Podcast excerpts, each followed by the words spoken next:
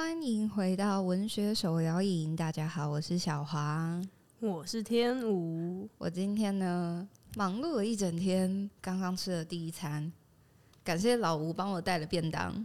身为一个今天要谈美食，身为一个要谈家乡味，身为一个台南人，这样子对吗？哇，好多的枷锁迫使我必须吃东西。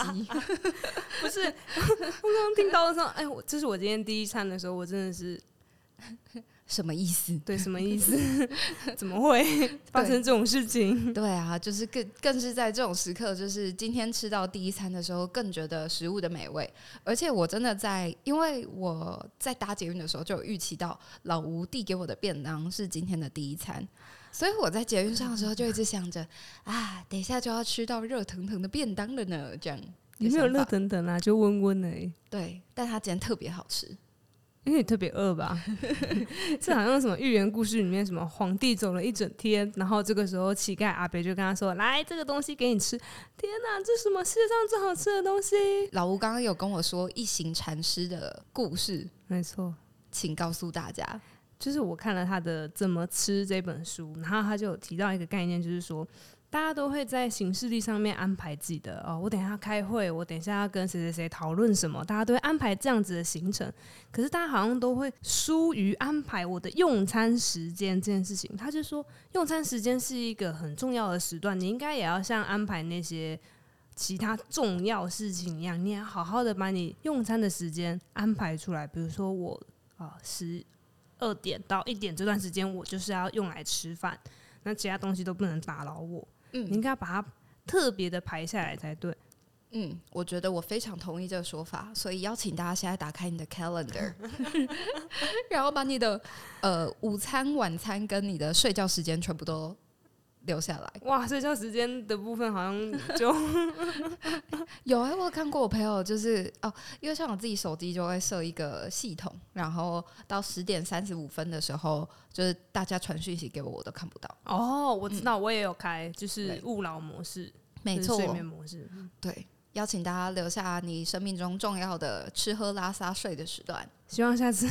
跟你一起录音的时候是你的第三餐，对，希望如此。其实呢，我们今天要聊的主题就跟老吴刚刚讲的一样，就是我们要聊呃家乡的美食。那为什么会有这个家乡美食这个主题跑出来呢？其实是因为那一天老吴跟阿玲来我们家吃饭的时候，我们突然发现，哦，我们那天吃的是火锅，火锅，然后突然发现我们三个人吃火锅的方式很不一样，尤其是在吃蛋这件事情上。就直接加进去不是吗？你是什么时候加进那颗蛋？呃，就是觉得现在好像可以来煮蛋了，然后我就把它蛋壳敲破，然后打开放下去。不行啊，不可以。什么？蛋要最后再加啊？因为蛋如果加进去的话，那颗蛋花就会弄坏整锅汤的那个清，就是那种那种干净程度会不一样。里面已经很多那个肉末的粉了，应该已经。哦，不行！可是，嗯，你不要搅它，它就是一个固定型的蛋吗？对啊，身为一个没有搅它，啊，身为一个假菜郎，嗯、怎样？我其实没有肉末的困扰哦。对，所以呢，我的汤煮到最后都会很干净，然后我就会舍不得弄弄脏那个汤。哦，对，你希望它保持一个澄澈的样子，不要有一些白色东西在里面飘。对，然后我希望那颗蛋，我最后吃到的是整锅的精华。哦，它去吸收了那个汤头里面的各种青菜啊、高丽菜的那些鲜甜，这样吗？没错，所以它是一个呃稀有面值的概念，也可以这么说，但我不建议这么说。OK。嗯，我就想说，那个时候为什么就是蛋就是一个一直被放在旁边，嗯、好像没有要叫他过来的样子。想说：“哎、欸、啊，是什么时候要加蛋？”而且那个时候是蛋，就是有点高级品的一个时刻，就那时候刚好蛋在贵、哦，对。然后你就拿出蛋，我们就说：“哇，一个高级品上桌，我们就很开心。”然后就：“哎、欸，为什么蛋一直放在旁边？对，怎么了？没有，只有要给你们看而已。哎、欸，你看我有蛋，没有给你们吃。然后我跟阿玲就有聊到，我们之前在。花莲的时候有一个朋友，然后我们也是一起吃火锅。那他打蛋的方式很特别，因为他那个就是你每个人进去，一个人都有发一颗蛋给大家。所以大家就是用自己的方式处理那颗蛋嘛。然后大家可能就用个小汤匙之类的。但这位朋友他很特别，他就会问大家说：“还有人现在要煮吗？还有人要弄那个锅子吗？”然后大家说没有了。然后他就说：“好，那他来弄他的蛋了。”他就把整颗蛋连蛋壳一起放下去，是水煮蛋的意思吗？然后我们就所有人大惊，想说：“哎、欸。”怎么了？怎么这样子？是在是在干嘛？对，是是是是要去什么？是要孵蛋吗？还是干嘛？为什么要把整颗放下去？他就说：“哦，我要弄水煮蛋啊。”然后我们就说：“啊，这样子会熟吗？”因为那时候其实汤已经没有剩很多了。然后我们就看到他拿汤匙，然后在那个蛋壳上面浇浇，就把它浇热汤上去。这我们真的是全桌，就是第一次看到有人吃火锅的时候要吃水煮蛋。那我好奇，它那颗蛋煮完之后会有汤头的味道吗？应该是会有类似，就是煮茶叶蛋的那个效果吧。哦，对，就它那个汤头之后也是，就是融合了各个食材的，就是它颜色已经不再澄澈了，因为我们吃荤的，所以 里面已经有各种东西的精华跟 生命在里面了。嗯，对，所以我印象中，最后它煮完之后，就看到他在剥很湿的蛋壳，这样，然后蛋壳。上面就是会有那个汤汤的颜色，对，可能还有一些葱花，对，好神秘，好太神秘了，好想知道他这个吃法是从哪里来的，不知道，因为我觉得我们每个人在吃东西的习惯都会有自己的痕迹在里面，哦、对啊，就像我吃只吃酱整颗蛋的吃法也是从从我爸妈那边来的。你说蛋就是要最后加这样子，对啊，很酷。我们家对于蛋的时机就是没有什么要求，就是就是要加就加进去。那也是有人吃火锅的时候，是所有的料一次全部倒进去，然后有些人是会分批加，我是分批加，嗯，全部倒进去是怎么回事？就是我先煮完，然后全部捞起来这样。哦，也是有人他会，如果锅子里面还有东西在滚的时候，他就不会再丢新的东西进去，哦，要让里面的东西熟了再加，对，会让里面的东西净空再加。要到净空哦，因为他觉得生的东西丢进去啊，这样子他不就我熟的东西上面又沾着生的东西吗？我家就是呃，目前如果有生的东西在里面煮的话，我们不会加别的东西进去，然后那个时候也不会夹里面熟的东西起来吃，我们就是会确保里面的东西是熟了之后，我们再夹取里面的东西，但是我们不用到净空这样，净空也太辛苦了吧？要准备很多盘子在旁边装料。对，我觉得火锅真的是一个很容易看出就是一些观念差别的，因为我以前社团一起煮火锅的时候，也是会看到别有人可能突然做了什么动作，那你就哎哎哎哎这样子，嗯，就哎你怎么？看来要了解一个人，就要先约他去吃火锅啊，对，然后询问他的饮食习惯。了解他祖宗十八代 啊，这个这个吃蛋的方式，哎、欸，这个熟，这个还没有熟，你怎么？哎、欸，对对对，这样就可以看出彼此的契合程度。这样，啊、不然的话，以后就是一起一起吃火锅的时候，对，那都已经结婚了，然后发现什么？你居然这样子吃？好，看来吃火锅是一个，嗯、呃，要发展到下一个对约会的考验，对，火锅的考验，没错没错。既然吃饭有吃饭各种不同的流派，但其实煮饭也有。因为我想到一个对我来说意义蛮重大的一道料理是番茄炒蛋，就是大家应该还记得，那是我妈教我的第一道料理。这样、哦、对。然后有一天我朋友来我家煮饭的时候啊，by the way，我是一个很喜欢邀请朋友来我家煮饭的人。啊、对，我们去吃火锅也是这样子的情况发生，因为我觉得跟朋友一起煮饭有一种很温馨的感觉啊。对。然后那天就是我朋友来我家煮了一道番茄炒蛋，我发现。它番茄是直接切成八等份的那种巨大番茄，对，是巨大番茄，太巨大了吧？切这么大块，而且它的葱花会最后才下，它不会跟着炒进去哦。嗯，然后它的番茄炒蛋里面只有纯番茄，没有番茄酱。哦，这跟我们家的流派很不一样，所以这样子推论起来，你家的话应该就是切的比八等份还要再小，没错。然后葱花会一起进去找，我们家不放葱花。哦，好，没事。加菜篮，没有加葱花，对，会加番茄酱，yes，会加番茄酱。OK，嗯，哦，那我我家的跟你家的也是蛮不一样。虽然我们不是八等份番茄，我们是有切小块一点，但是我们会。我们的葱是，比如说蛋现在可能五分熟的时候，我们会先加一次葱，然后一起拌炒，嗯、然后最后要上来的时候，就是整整个锅要收起来的时候，我要完成这道料理的时候，最后会再撒葱花。哦，就是呃，第一次撒的那个有点像是味道要进去，那第二次撒的那个是颜色的点缀，所以我们葱花会加两次，非常搞刚。对，还好啦，就是刷刷两次这样，然后我们不会加番茄酱。哦，我家没有加番茄酱，嗯，可能是家里没有常备番茄酱吧，哎、欸，但但我们就不会加这样，也许是健康考量，但是就是看着妈妈这样弄，所以我弄番茄炒蛋的时候，我也不会觉得我一定要加番茄酱。哦，嗯，有趣有趣，那有没有对你来说也是蛮深刻的料理？然后它的料理方式是什么样子？嗯，我的话，我们家每一个就妈妈、舅舅。还有阿外公，大家都会卤肉，可是大家卤肉的那个味道其实不太一样。然后曾经就是可能舅舅跟妈妈都会很想要可以复制阿公的卤肉这样子，大家就会一直不断的实验。但如果回去乡下吃的时候，大家就是可以吃出来说啊，这个是阿公卤的啊，这个是舅舅前天先卤好的这样之类的，就是大家还是会觉得好像阿公啪给低吧，熊熊胖，嗯，就是他那个猪肉会比较。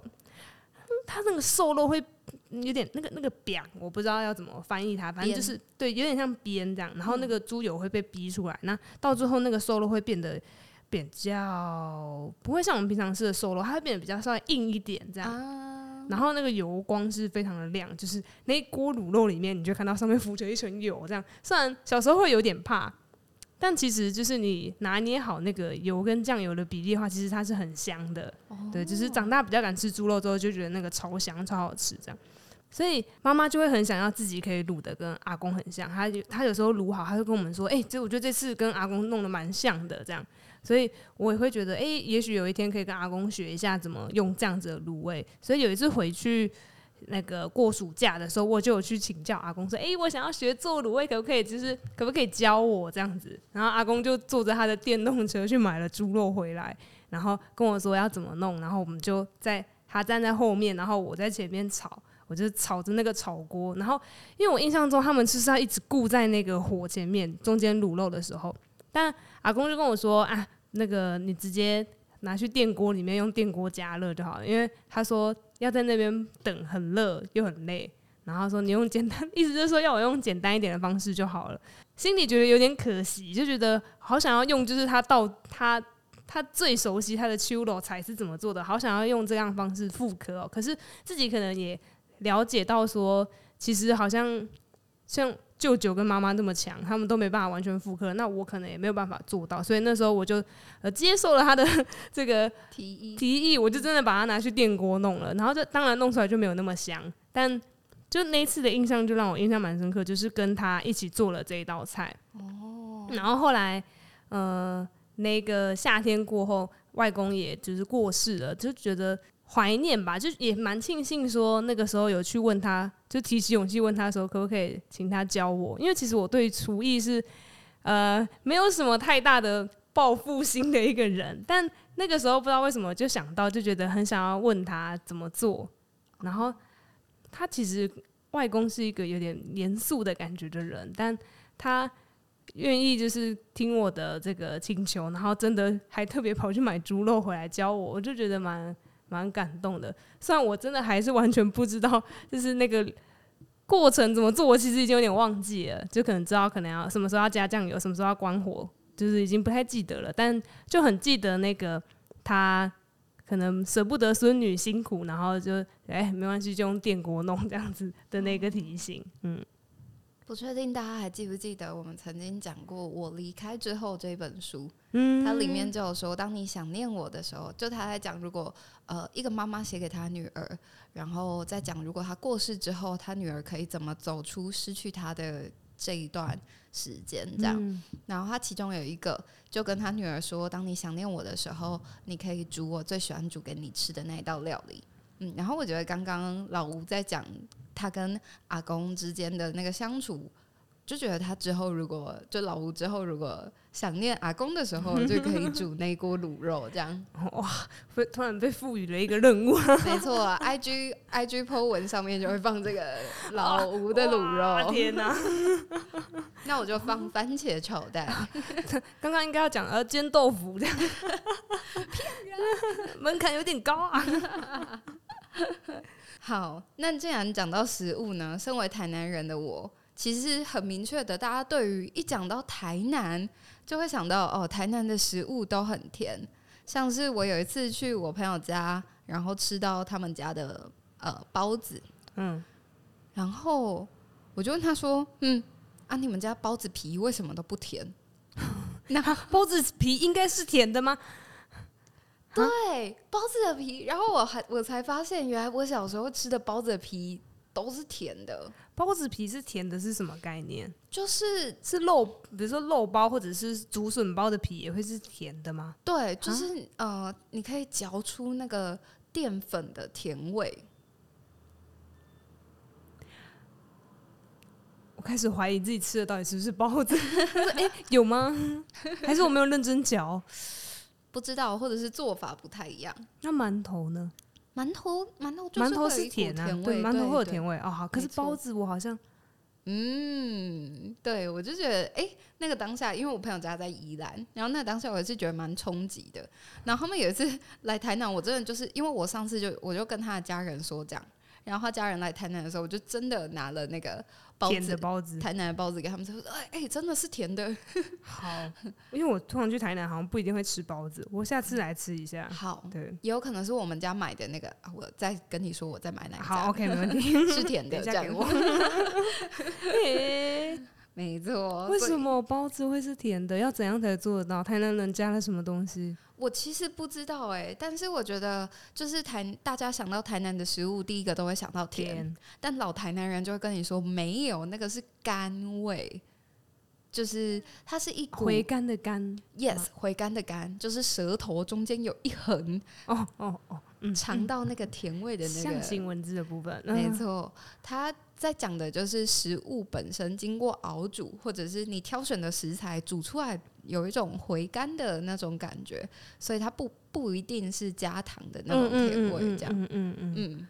哦，所以是呃，可能透过一个技法，或者是透过特定的熬煮时间，让那个食物本身的甘味被释放出来。对，这种感觉。哦，我举个例子。因为我刚好是小吃店老板娘的女儿，哇哦！然后像我妈在呃煮汤的时候，她就会用大量的萝卜下去熬，所以熬出来的汤完全不用加什么味精或盐巴，它本身就有一股食物的鲜鲜甜味。嗯嗯嗯，就是植物本身，我觉得蔬菜很赞的一个地方就是它可以，如果你料理得宜的话，它的那个甜味其实是甘味。对，其实是非常赞的，我自己很喜欢。嗯、没错，没错。你家的店的地址，等一下也麻烦。那所以，呃，台南味道里面的那个甘味，都是用食材本身去逼出来的吗？还是说，真的是有什么东西里面真的是有加糖？哦，我觉得可能有些东西真的里面有加糖，啊，比如说，比如说，我想想，因为大家都说台南人是全糖人啊，什么什么的，或是这边的饮料的半糖还是那个少糖，好像就是其他地方的那个呃全糖。嗯，哎，这个我是不清楚，可能。我之后回去点点看，哦、你是可以在台南点一杯，然后回台北 再点一杯，再点一杯这样，然后两杯一起喝的。我在想啊，我知道台南的羹都会甜甜的，那那个是糖吗？我其实不确定它是不是糖，这个我就回答不出来了。哦、但是有一个说法就是，呃，为什么台南会有食物甜甜的？以前讲。因为那个糖的由来啊，就是在过去糖是蛮高贵的象征的，嗯，所以如果要招待客人的时候，我们都会想办法在食物里面放一些高贵的食材，例如糖。哦，所以吃吃加开滴滴，就会觉得哦，这个甜甜的，哇，这家很用心的哥给有加高级品进去，没错。跟我们刚刚的是高级品蛋，那你们真是高级品糖。对。哦，但我另外一个，其实我没有特别去查过，但思考可能的原因是以前台南比较多做喜郎，就是、嗯，然后在做喜的时候就会很需要快速的补充热量，对、嗯，然后所以会知道，像我们都会知道那个重咸。就在想种田会不会其实也会是在这个情况下可能的原因之一。他刚刚说的种田不是进产的种田，哦，是很重视田的意思。对对对对，对，因为种田所以要种田。Yes，好，所以这是一个嗯，让他的口味比较下饭。对，让它的口味比较下饭，在炎热的天气下可以下饭，哦，然后也可以快速补充电解质啊，或者是一些营养素。嗯，嗯，更多的葡萄糖。对，更多的葡萄糖。啊，小心不要吃太多。那我就在想说，嗯，我现在居住的这个地方新庄，新北市新庄，有没有什么有代表性的食物？因为每次如果有人来新庄玩的话，我就不太知道要带他吃什么。嗯。所以我在很努力的培养自己的新庄美食口袋名单，现在要累积一点点。那讲到新庄老街附近的传统美食的话，我第一个会想到就是又有特色、好跟别人介绍的伴手礼的话，我就会跟他们介绍咸光饼。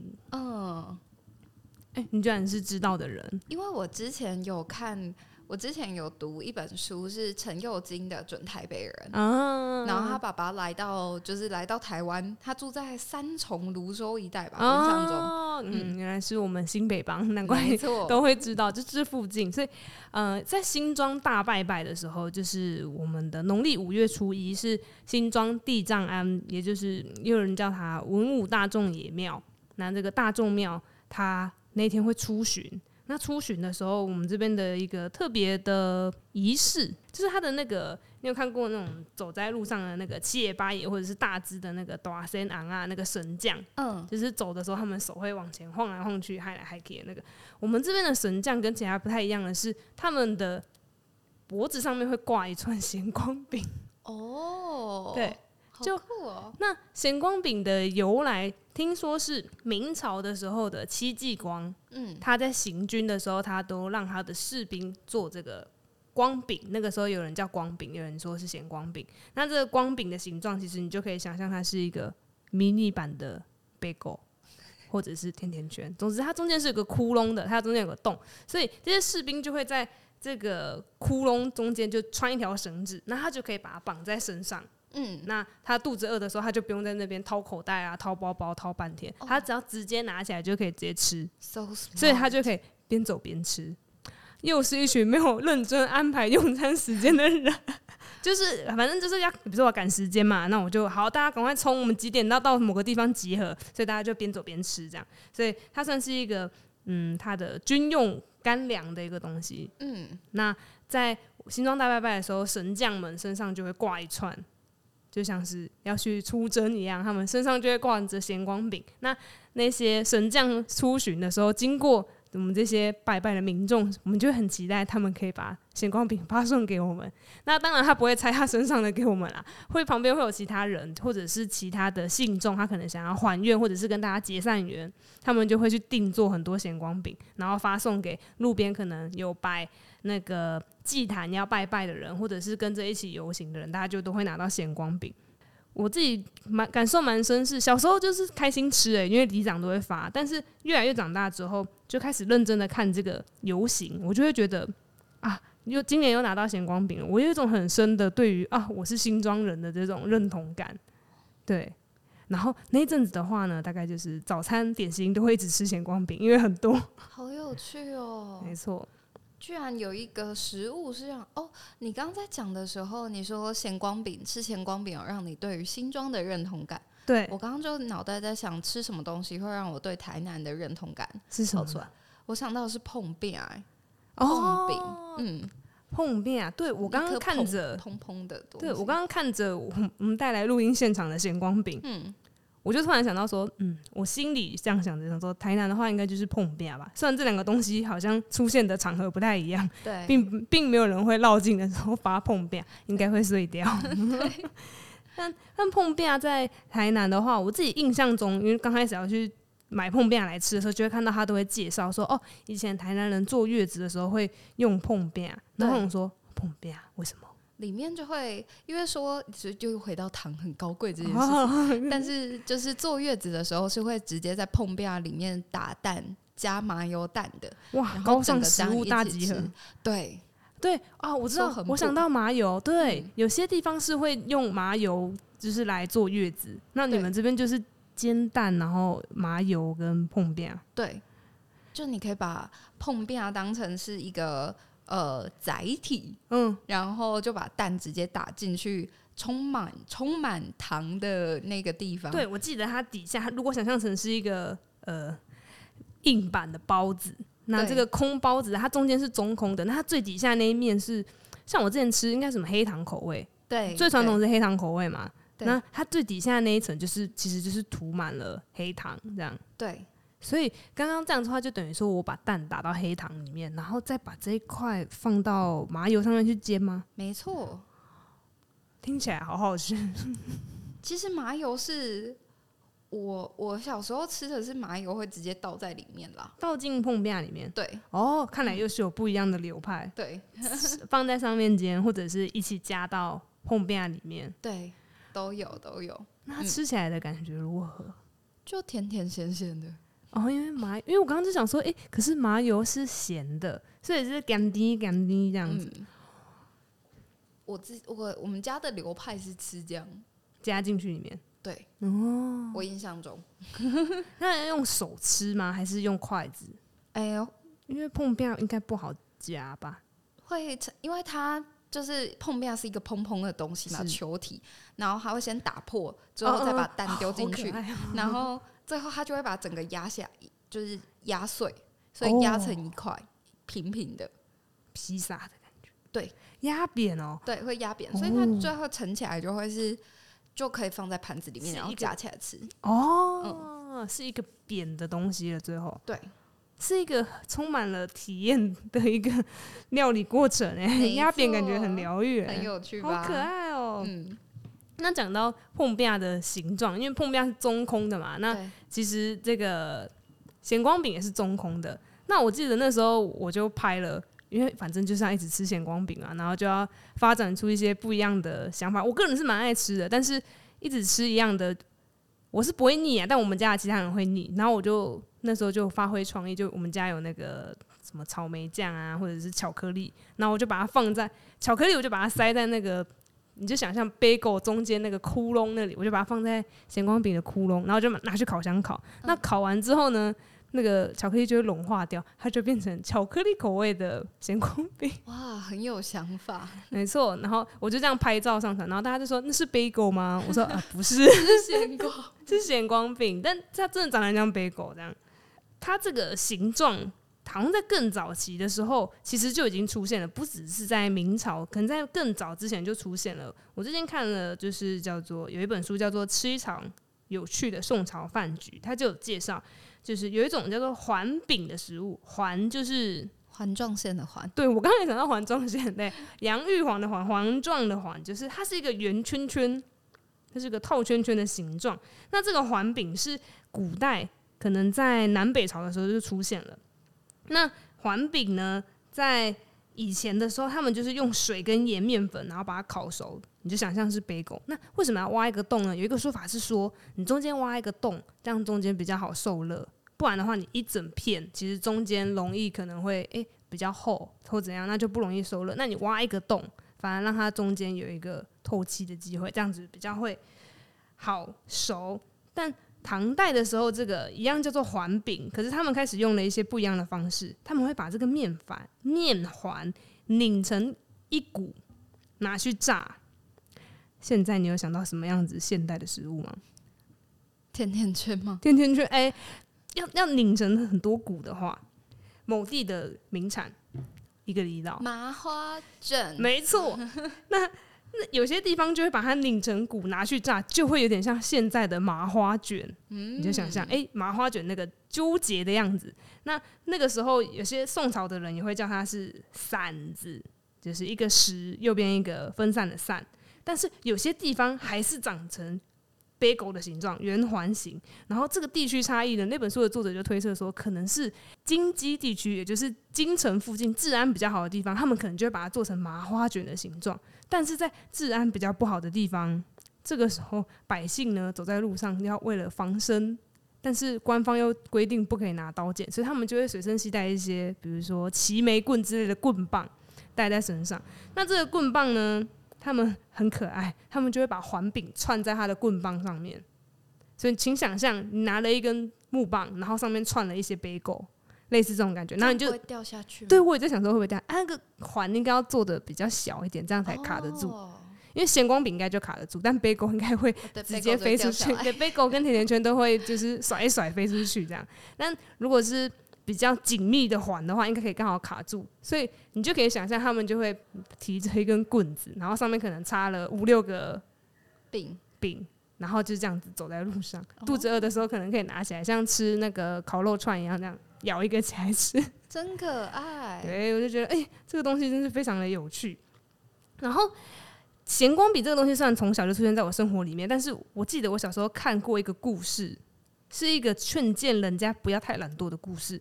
然后我就想说，诶，他吃的那个该不会就是咸光饼吧？什么？这个故事是有一个丈夫娶了一个很懒惰的媳妇，那这个媳妇呢，每天都一直吃一直吃，她都什么事都不做，她就是整天坐在那边等她先生喂她吃东西。那她先生也非常宠她，她就真的一直喂她吃东西。但有一天，先生他因为有事情要做，他真的要出远门，但他还是很担心他的太太，他可能比如说出去个十天好了，所以他就想说，好，那我决定先帮太太吧。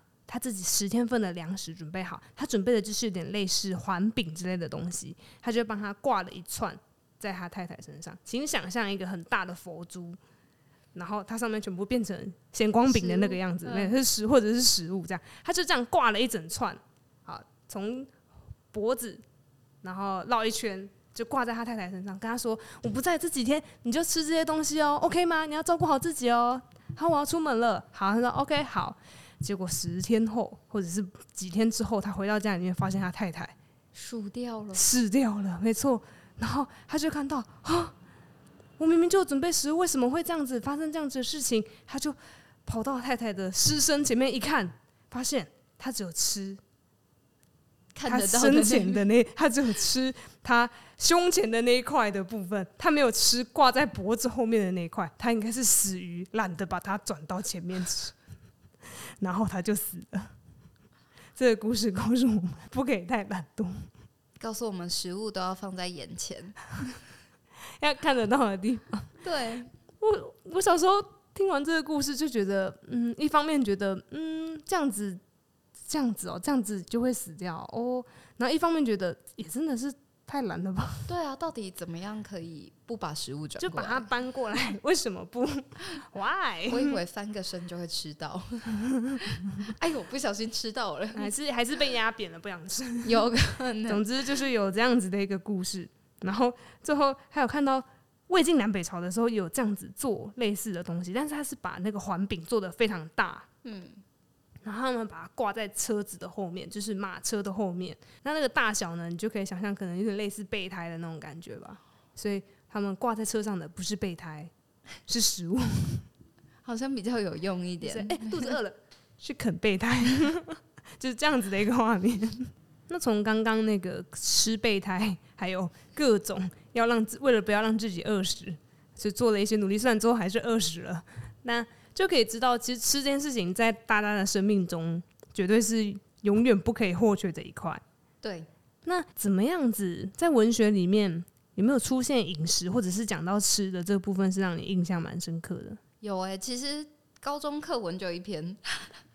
哎，那个 徐国能的第九位，没错，这应该就是大家都有读过的饮食文学吧？对，虽然我高中的时候完全就是没有看懂那个第九位，所以第九位指的是哪哪一位？Find my way，OK，好。对，但是在在就是徐国能之外呢，我觉得近。期有一个应该是前两年出的新书，是红爱珠的老派少女购物路线。嗯，我觉得它蛮有趣的，因为它写的内容大多数是集中在北部的区域。嗯，然后它是用饮食去带出他们家的饮食习惯，还有属于他自己的饮食地图。嗯，然后我觉得在读红爱珠的文字的时候啊，有一种在看傅培梅做料理的感觉，很。很有画面，这样对，然后也会有一种复古底片的感觉，就是你会好像有一个人按下了一张照片，在大道城的树下那边吃着路边摊的那个画面在那里。啊、我觉得这是红爱珠的文字对我来说很有魅力的一个地方。嗯，嗯，所以我在这边想说，可以跟大家分享一小段他所写的文字。嗯，他先讲他搬进了一个新的厨房，然后就顺带带到了过往在厨房当中发生的事情。这样，嗯，他说有时候小孩也帮手，妈妈顺便教点诀窍，比如煮豆浆，汤勺青瓜过锅底角落才不焦锅；做葱油饼，让我们小手在面皮上将猪汁、盐和葱花匀开来。炖茶叶蛋，以筷子磕破煮熟的蛋壳，色痕若要好看，手指捏筷尖上，筷头往蛋壳弹击，软粒中带点巧劲，才敲出云如青瓷上冰裂纹，乃可食用美。这是高级版的食谱，对。没错，他但我觉得他这样子很有事，就像你刚刚讲的，很像看到照片。但我觉得我自己觉得更像是慢动作。对，嗯，他你很可以知道说我应该怎么敲，因为有时候食谱就会跟你说，呃，用筷子敲破蛋壳，然后大家就会敲超丑。但他跟你讲的是那个技法要怎么使用，我要像弹额头一样拉着我的筷子，然后轻轻的去撞蛋壳，这样才可以敲出哇。这个青池上的冰裂纹，没错，太美了吧！美茶叶蛋呢？对啊，他连茶叶蛋都这么用这么用心对待，这个茶叶蛋可以进故宫了吧？我刚刚也在想，我刚刚真的有觉得在读这一段的时候，有一种天青色等烟雨，而我在等你。对，我就觉得，哎、欸、哎、欸，哇哦，有一种故宫展品的感觉。没错，嗯，他感觉把。很生活的东西，在文字里面提升到了另外一个层次。虽然到底你还是要把它吃掉的，但是他把他的那个制作过程的美也把它写出来了。到底你还是要吃掉的，不如就吃的美一点吧。我好像都是选择，不如就将就就好了吧。那个啊，糟糕！我这个台南人面前，一行禅师要出来了，好好吃饭。禅禅师先先先缓缓。但是我其实他写的也不只是像故宫展品这样子的写法，他还有一篇是写来泸州找一家切仔面吃吧，这儿是发源地哦，真的哦。对，然后对我就觉得你应该会有感。哦哦，我不知道是不是没有吃到切仔面，嗯、看来。地图又要再增加一个。好的，好的，去，我下次就去泸州吃切拉米。没错，因为他他在写这个切拉米的时候，他写出不同流派。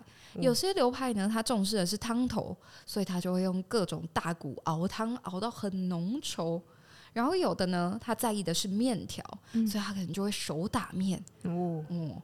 有些呢，他就会在意他所使用的肉质，所以他就不会在他的店里面放冰箱，啊、坚持使用温体猪。哦，好，绝对不加温开水。我想说，不放冰箱有点令人惊吓，这样 对，应该是应该是冰箱不放猪肉 A 吧？嗯，他是其他东西还是要冰箱吧？可能当天就会立刻用完喽，哦、好新鲜，好新鲜，好好吓一跳。对，绝对没有隔夜的啊，好，没错没错。也是有这么接近我们的小吃，但是在这些小吃当中，都可以看到各个店家不同的坚持跟用心。哦，嗯，对，米都是叫切仔面，可是每一家的特色跟每一家的重视的点可能是不一样的。没错。哦，那这样子要吃到，比如说别人跟你说，哎、欸，我推荐你泸州的切仔面，但是他如果吃到的是可能跟他频率没有那么合的，那他也许就会。失望，对，但讲到这个，我觉得很可以跟老吴分享。啊、我之前不晓得在哪里看到，他说，如果你要跟一个人交朋友，嗯、你们要一起出去吃饭，千万不要选你推荐的店家，或者是他推荐的店家，最好是你们一起去发掘一间新的店家。因为呢，如果你推荐他一间店家，然后你们一起去吃，但他不喜欢，嗯、这时候他要跟你讲吗？还是他不要跟你讲？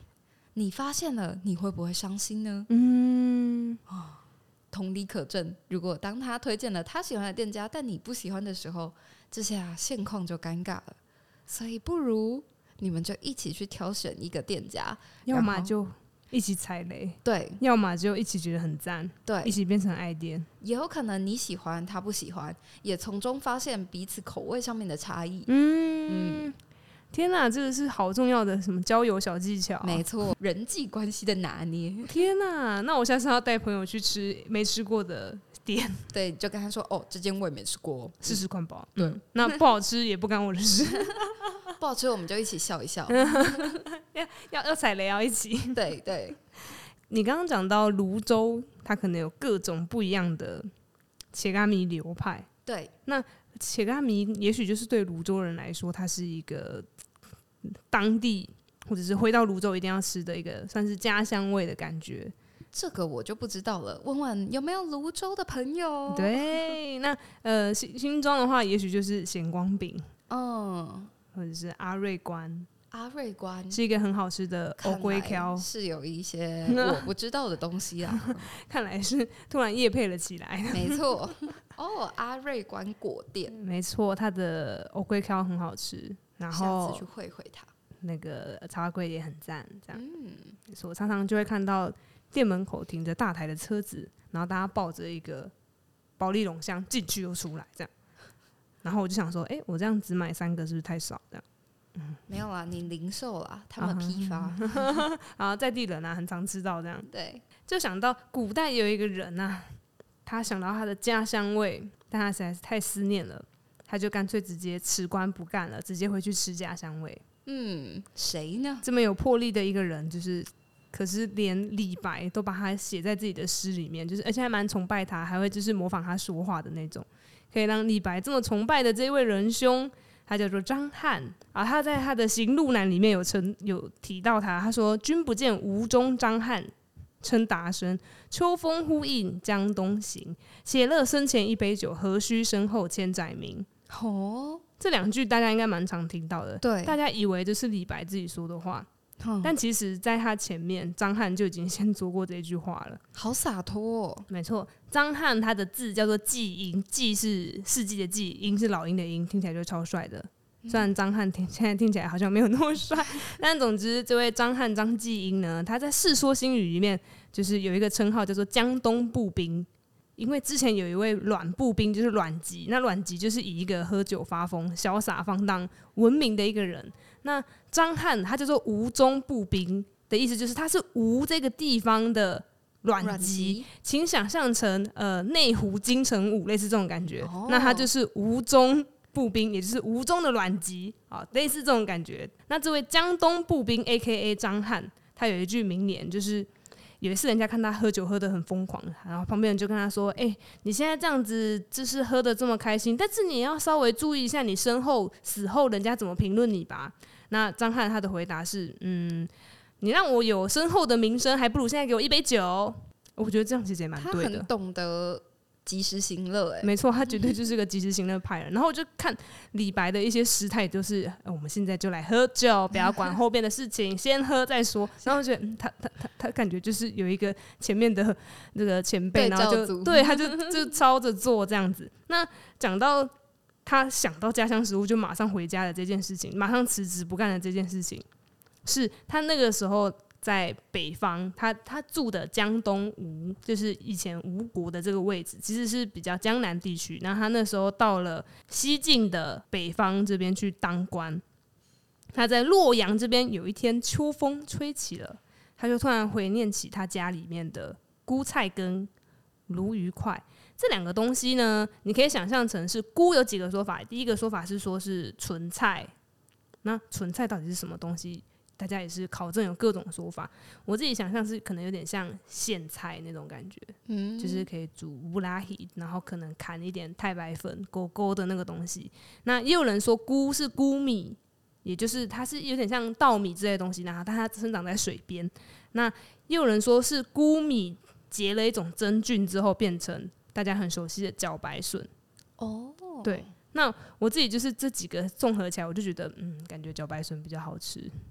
那那我就私自的把它想象成，他突然回想起来啊，茭白笋，好想回去吃茭白笋。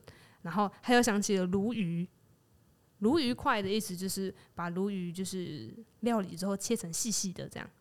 嗯，那他就突然想起了这两个食物，他就觉得，哎呀，人生啊，就是要过得开心嘛，怎么能够因为当官就这样子离家这么远？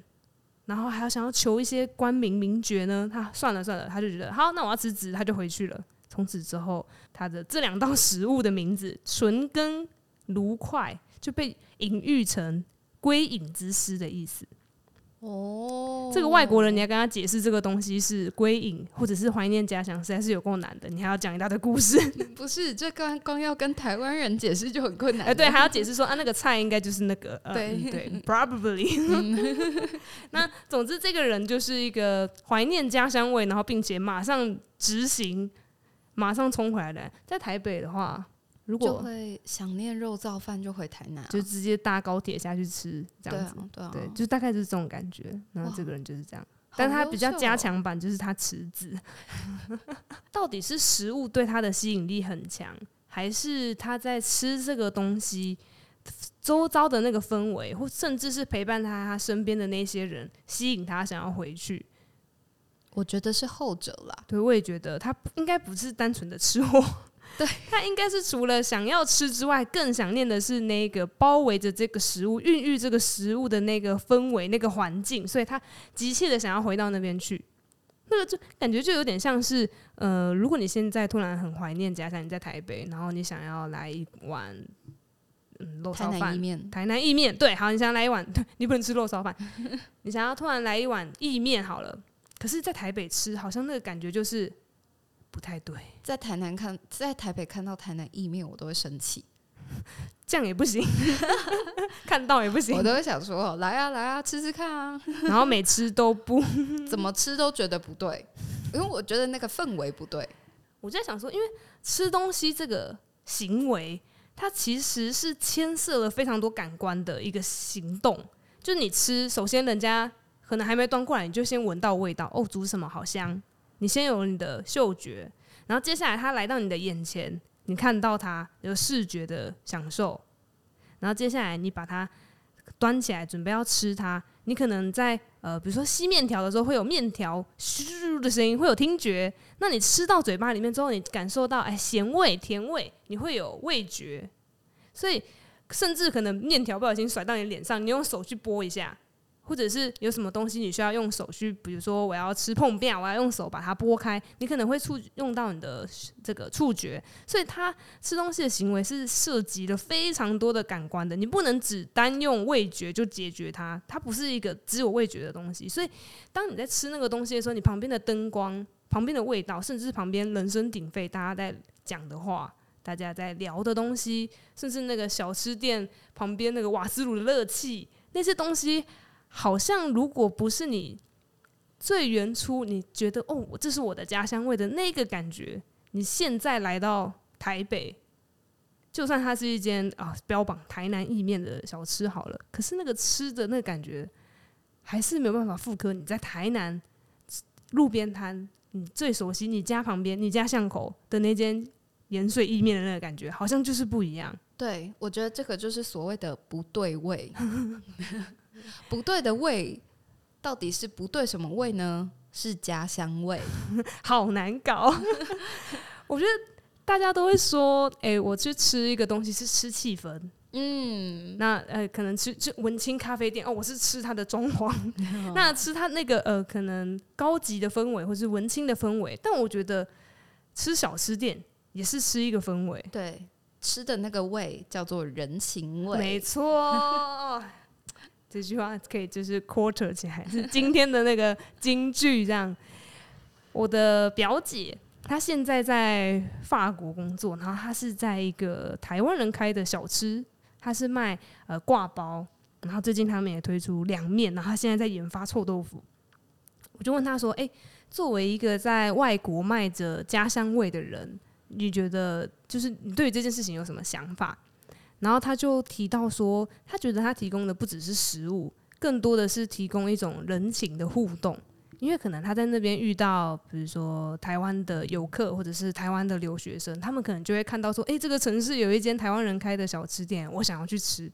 那当他们来到这里的时候，他就会希望他可以提供不只是食物给他们，他希望可以更可以提供一个情感上面的交流。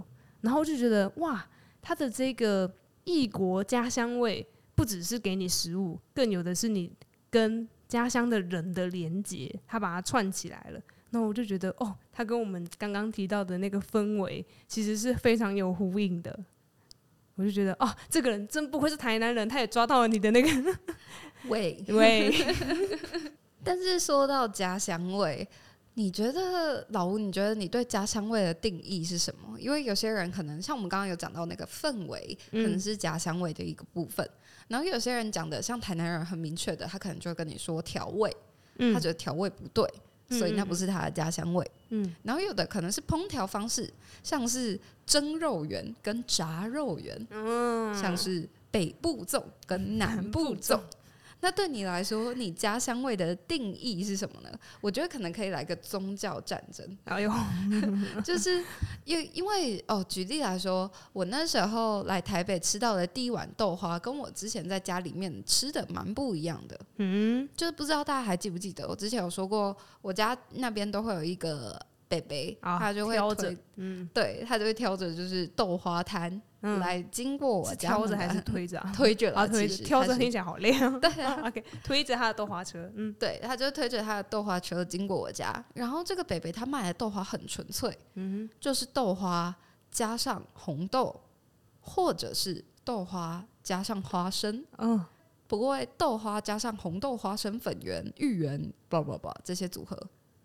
然后我到台北比较冲击的是，居然有人在里面加冰，哈？什么？诶，所以等等等，我先厘清一下。刚阿北的意思是说，我要跟他点的时候，我就要跟他说：“阿北，我要一个红豆豆花。”对，那他就会给你红豆加豆花。Yes，那我不可以加两个料？对，没有这样点的，没有。不能自选，不能自选三样配料。对，不能自选三样配料，不是明池豆花。欸、可是我从小吃的豆花，好，我我这个从小在北部生长的这个南部人，我从小吃就是可以自选两样三样配料嘞，真的、哦，而且会加碎冰。我不知道这个到底是我家那边的差异，还是真的有到南北的差异。因为我这是到台北之后，我才发现哦，原来豆花的配料有这么多种，还可以加芋圆啊。然后加粉圆，嗯、加碎冰是让我最冲击的，不行吗？就是会有一种、嗯、现在是在吃剉冰是不是的的感觉吗？没有那么凶，但是是现在是在吃剉冰吗 的感觉、哦、？OK，就是温和的，诶，温和困惑这样，对，蛮蛮不一样的。然后豆花这个也有什么焦香味啊？焦香。对我我我自己是蛮爱吃豆花，但它要是走一个偏。焦香味，或者是就是很纯白路线，我都觉得 OK。但你是不是有一个？对啊，我不吃有焦香味的豆花，我会觉得那就不是焦香味，那就叫做你煮焦了。超会打，对，那就叫超会打。这么这么严重？我觉得那那其实就是个人饮食偏好而已。哦，嗯、你讲到豆花，我就想到我之前跟我的澳门朋友聊天的时候，他就说，因为我那时候问他说要不要去吃豆花，他就说，我觉得台湾的豆花。他吃不太习惯，我说啊，为什么？他说台湾的豆花为什么要加这么多料？我说啊，他说我们在澳门的时候豆花就是单吃豆花。我说啊，因为他们不不加糖他，他们会有糖水，但是就是糖水，然后浮青豆花这样子。哦，这个在我们豆花店就叫青豆花，对不对？对啊，就是只有豆花。对。还要特别被强调，青豆花是青哎，来对我米店，只有豆花本人好酷哦。对啊，我那天有查到有人吃咸豆花啦，然后还有上面会浮着红油的红油豆花。这这这这这是豆腐吗？对，我觉得它好像有点被当豆腐吃了。但但其实豆花豆腐就是他们就是也是师出同一门啊，所以这样好像也算是可以理解这样。讲到豆花有甜咸差别，我有一个室友，他就是不吃豆花里面的红豆跟绿豆，花豆？也不吃。哦，因为他觉得豆应该要是咸的，像是鹰嘴豆泥的做法，有点跑太远了。鹰嘴豆。瞬间跑到很远的国家去，但这这这是他认知里面的豆类食物应该要有的料理方式。哦，想一下，哎、欸，对啦，红豆那个日本、韩国会有红豆饭。对，然后韩国会有什么红豆面面，对，然后就是咸咸的，咸的，对不对？嗯、哦，有啦有啦，那个呃，超贵，有些绿豆会是咸绿豆，我没有吃过。看来大家的正常都是有自己家族光谱这样。对，我的正常跟你的正常是不一。样的嗯，对，所以我觉得啊，对我来说呢，所谓的家乡味已经不单纯只是。料理手法的差异而已，嗯，它比较是这个料理手法背后它的由来是什么的差异，跟我从小吃习惯的差异。对，我从小吃习惯就是一个 非常没错，我习惯的东西，食物就应该要这样子做。对，这食物就是要加白醋，白加薏仁，骂完就是要用炸的，白彰化人，大概就是这样。没错。不过我那天刚好看到一篇论文，我忘记它的标题，但它大致在讲的内容就是食物它呃加香味这件事情有分你原本就已经习惯的那个方式，嗯，跟观光出来的意向强化。所以举例来说，台南的甜，我自己觉得它就。就是虽然台南人本身就真的比较吃甜，嗯、我也认真有感受到我的舌头到台北有被影响。嗯，但是台南的甜现在已经变成行销甜了。就譬如说，黄伟哲市长他就会标示出他是全糖市长。OK，对，就是也是会有观光的成分去加深大家对这个、啊、对这个地方的饮食特色。嗯，没错没错。所以像现在有很多新台味。就觉得蛮有趣的，就是它强化了什么样的意意象呢？譬如说，它可能强化了霓虹灯这个意象，它可能强化了红色、绿色的盘子这个意象。哦，嗯，小吃店的那个小碟子这样，对，或者是台湾啤酒的杯子，哦，对对，就是可能就会是一些新台味，把它凝练出来的一些特质，这样，就是要去展向。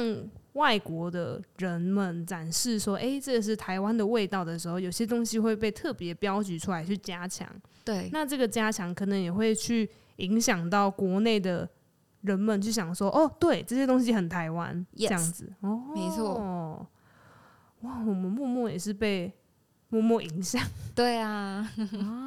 会不会其实我根本就不吃那么甜？但是哎、欸，我应该要舔吧？对，我是台南人，加强认知。哦，是这样子。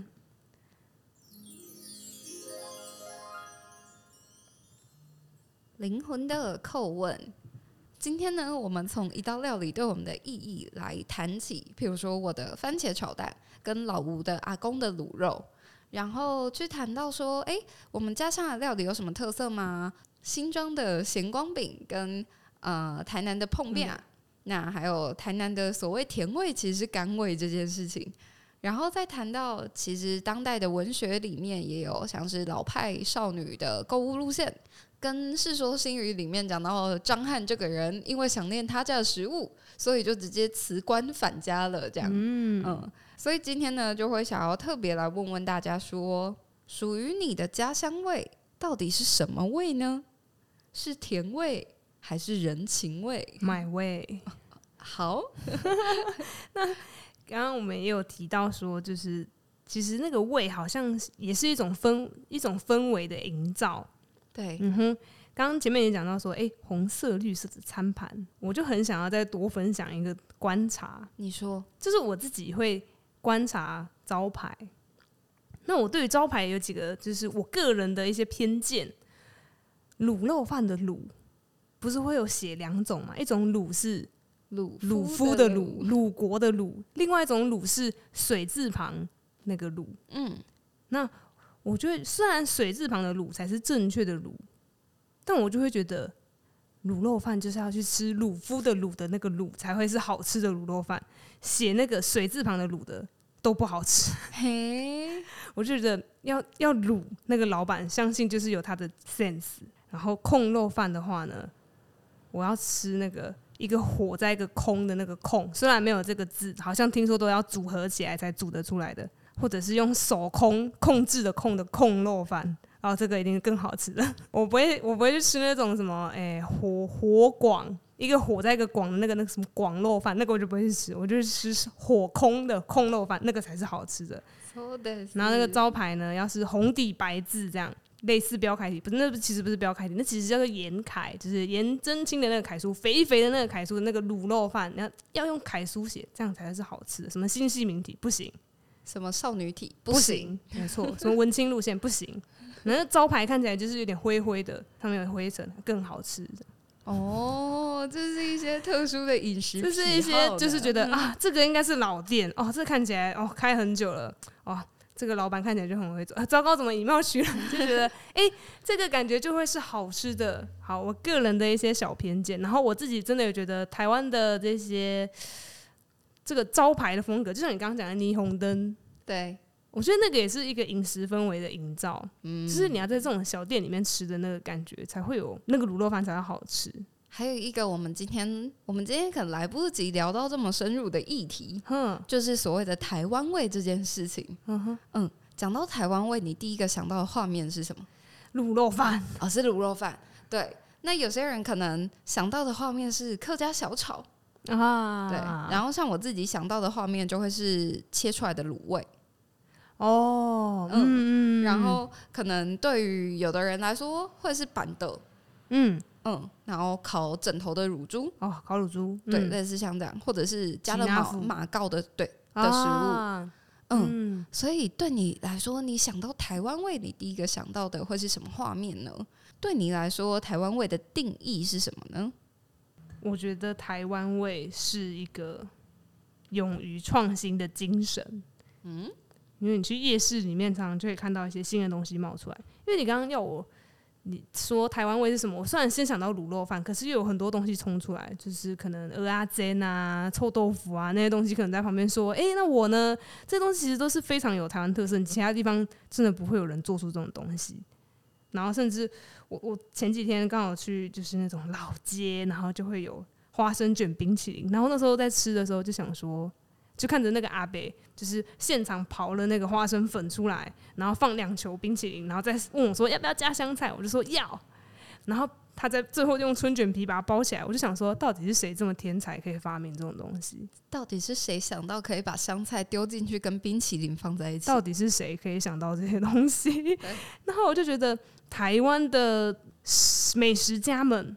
很有一个愿意创新突破做实验的精神，那当这个东西真的实验成功之后，它就会变成一个风行全台的食物，然后这个东西就会成成为一个新的台湾味的一份子。我就觉得这个创新精神，也许就是台湾味的精髓吧。我自己觉得蛮同意这个说法的，因为台湾人的创新精神不止在食物上面，在农业上面也是各种创新，不然我们也不会有现在这么好吃的芒果出现啊！各种厉害的水果品种，对，都是出自于台湾人之手。你说对于吃的要求执着坚持，这就是台湾味。说大家的那个钻研真是太赞啦！有他们，我们才有办法吃这么多好吃的东西。对，感谢所有。感谢所有为台湾食物奉献的大家。没错，今天的文学手摇饮就到这里喽。我是小黄，我是天武，大家拜拜，拜拜。